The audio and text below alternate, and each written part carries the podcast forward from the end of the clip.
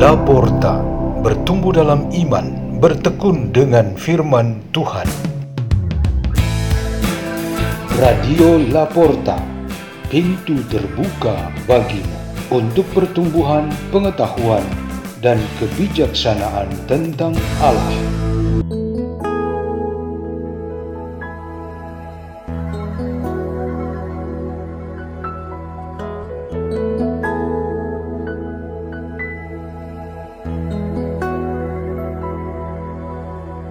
Bacaan dan Renungan Sabda Tuhan Hari Selasa, Pekan ke-22, Masa Biasa, 5 September 2023 Dibawakan oleh Adrianus Adiodatus Guntur dari Komunitas Pukat, Labuhan Bajo, Kuskupan Ruteng, Indonesia.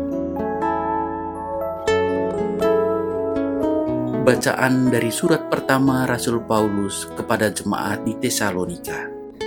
Saudara-saudara, tentang zaman dan masa kedatangan Tuhan tidak perlu dituliskan kepadamu, karena kalian sendiri tahu benar-benar bahwa hari Tuhan datang seperti pencuri di waktu malam. Bila orang mengatakan bahwa semuanya damai dan aman, maka tiba-tiba kebinasaan menimpa mereka. Seperti seorang wanita hamil ditimpa oleh kesakitan bersalin, maka pasti mereka tak akan terluput. Tetapi saudara-saudara, kalian tidak hidup dalam kegelapan, sehingga hari itu tiba-tiba mendatangi kalian seperti pencuri, karena kalian semua adalah anak-anak terang dan anak-anak siang kita bukanlah orang-orang malam atau orang-orang kegelapan. Sebab itu, janganlah kita tidur seperti orang-orang lain, tetapi berjaga-jaga dan sadarlah. Sebab Allah telah menetapkan kita bukan untuk mengalami kemurkaan, melainkan untuk memperoleh keselamatan oleh Tuhan kita, Yesus Kristus. Kristus telah wafat untuk kita, supaya kita tetap hidup bersama dengan Dia. Entah kita berjaga-jaga, entah kita tidur, maka dari itu hendaklah kalian saling menasihati dan saling membina, sebagaimana memang sudah kalian lakukan. Demikianlah sabda Tuhan.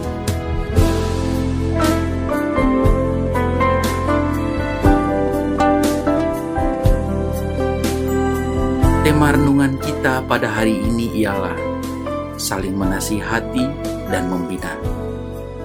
Karena gempa bumi beberapa waktu lalu, gedung gereja untuk umat paroki yang berjumlah 5 ribuan orang itu rusak sekitar 50 persennya.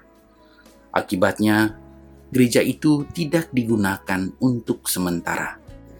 Untuk perbaikannya diputuskan bersama bahwa setiap keluarga di paroki sebagai penyumbang dana dan bahan bangunan.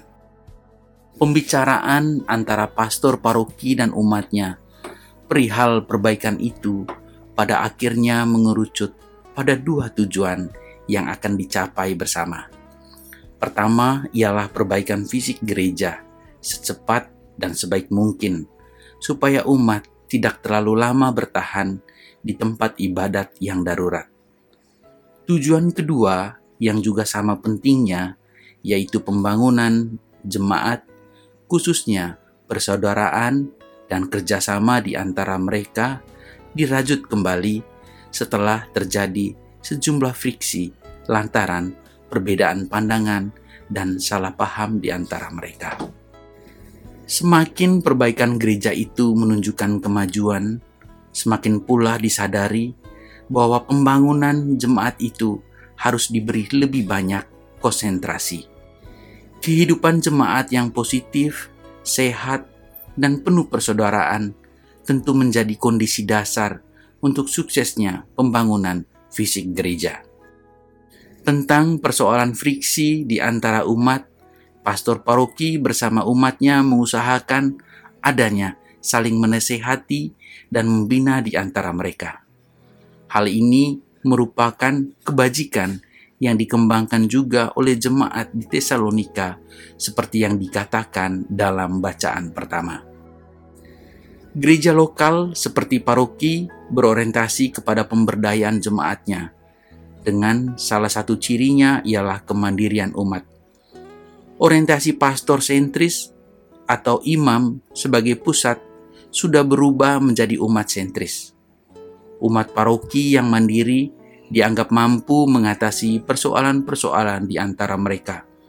Dan salah satu cara penting untuk melakukan ini ialah dengan saling menasihati dan membina. Kata satu Paulus, Allah menetapkan kita bukan untuk mengalami kemurkaan, melainkan untuk memperoleh keselamatan oleh Tuhan kita, Yesus Kristus. Kemandirian sebagai satu jemaat sangat perlu menghindari sifat menunggu untuk dilayani atau mengharapkan datangnya bantuan. Mirip dengan mental pastor sentris ialah semangat Santa Claus di mana hadiah dan pemberian itu sangat dinantikan. Bisa jadi orang-orang berdoa dan berharap supaya mujizat-mujizat datang silih berganti. Jika hal ini yang dikejar dan didambakan, bisa jadi usaha untuk saling menasihati dan membina hanyalah omong kosong. Sesungguhnya, sebagai orang beriman, bukan mujizat-mujizat yang kita kejar, tetapi karya-karya iman seseorang atau komunitas beriman yang dapat menghadirkan mujizat-mujizat. Marilah kita berdoa dalam nama Bapa dan Putra dan Roh Kudus. Amin. Ke dalam kuasamu, ya Allah, kami menaruh semua keinginan dan semangat kami, sehingga di dalam berkatmu kami dapat memperoleh suatu gaya hidup baru, yaitu memperkuat persaudaraan dan kerjasama di antara kami umatmu. Bapa kami yang ada di dalam surga, dimuliakanlah namamu, datanglah kerajaanmu, jadilah kehendakmu di atas bumi seperti di dalam surga. Berilah kami rezeki pada hari ini, dan ampunilah kesalahan kami, seperti kami pun mengampuni yang bersalah kepada kami. Dan janganlah masukkan kami ke dalam pencobaan, tetapi bebaskanlah kami dari yang jahat. Amin. Dalam nama Bapa dan Putra dan Roh Kudus. Amin. Radio Laporta, pintu terbuka bagi